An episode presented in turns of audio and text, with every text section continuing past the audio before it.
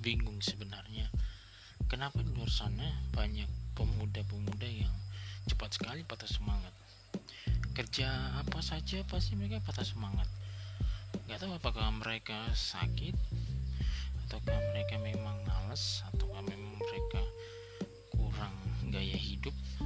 Tapi sebenarnya ya bagi saya orang muda itu punya spirit punya kemampuan yang sangat luar biasa dan saya tidak melakukan kemampuan mereka. Hanya mungkin terkadang mereka berpikir bahwa kendala mereka itu dari pertama faktor ekonomi mereka kedua dari faktor fina, uh, budaya mereka dan yang berikutnya dari faktor kebiasaan-kebiasaan yang sepertinya memperburuk keadaan mereka. Itu yang kadang membuat saya sangat berpikir bahwa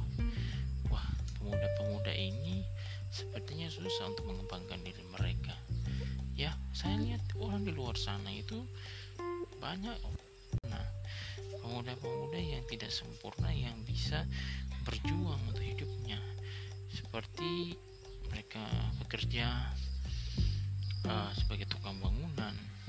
Walaupun ada keterbatasan kakinya mungkin yang satu agak pendek yang satu panjang tapi mereka bisa berguna mempergunakan diri mereka sebaik mungkin yang juga bisa sebagai seorang penulis walaupun dia itu buta ada bisa sebagai seorang pemusik walaupun dia bisu tapi banyaklah hal yang bisa mereka lakukan sebagai seorang muda.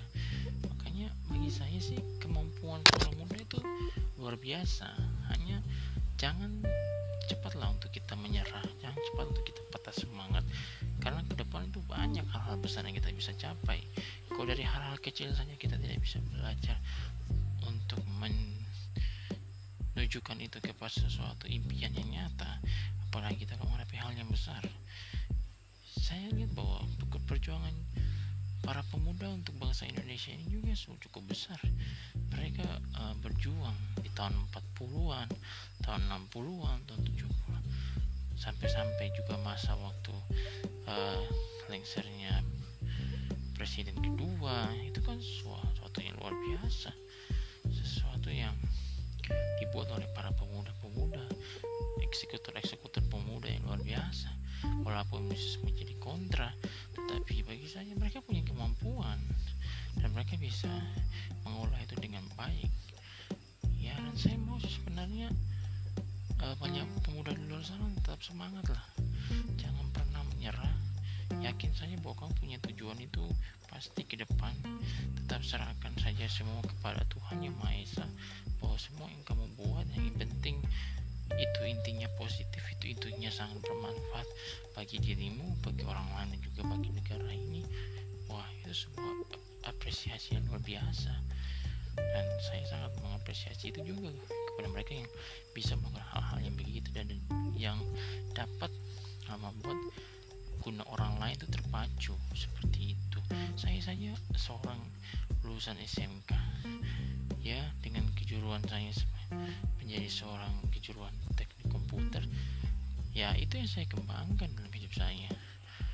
Saya nggak bisa saya berpikir bahwa saya nggak mau memperbuat hal yang lain di luar yang lain-lain atau yang macam-macam. Sesuatu yang boleh kreasi itu boleh tapi kembangkan dulu apa yang sebenarnya tertanam dalam diri kita. Dasar apa yang tertanam itu sebenarnya saya kembangkan.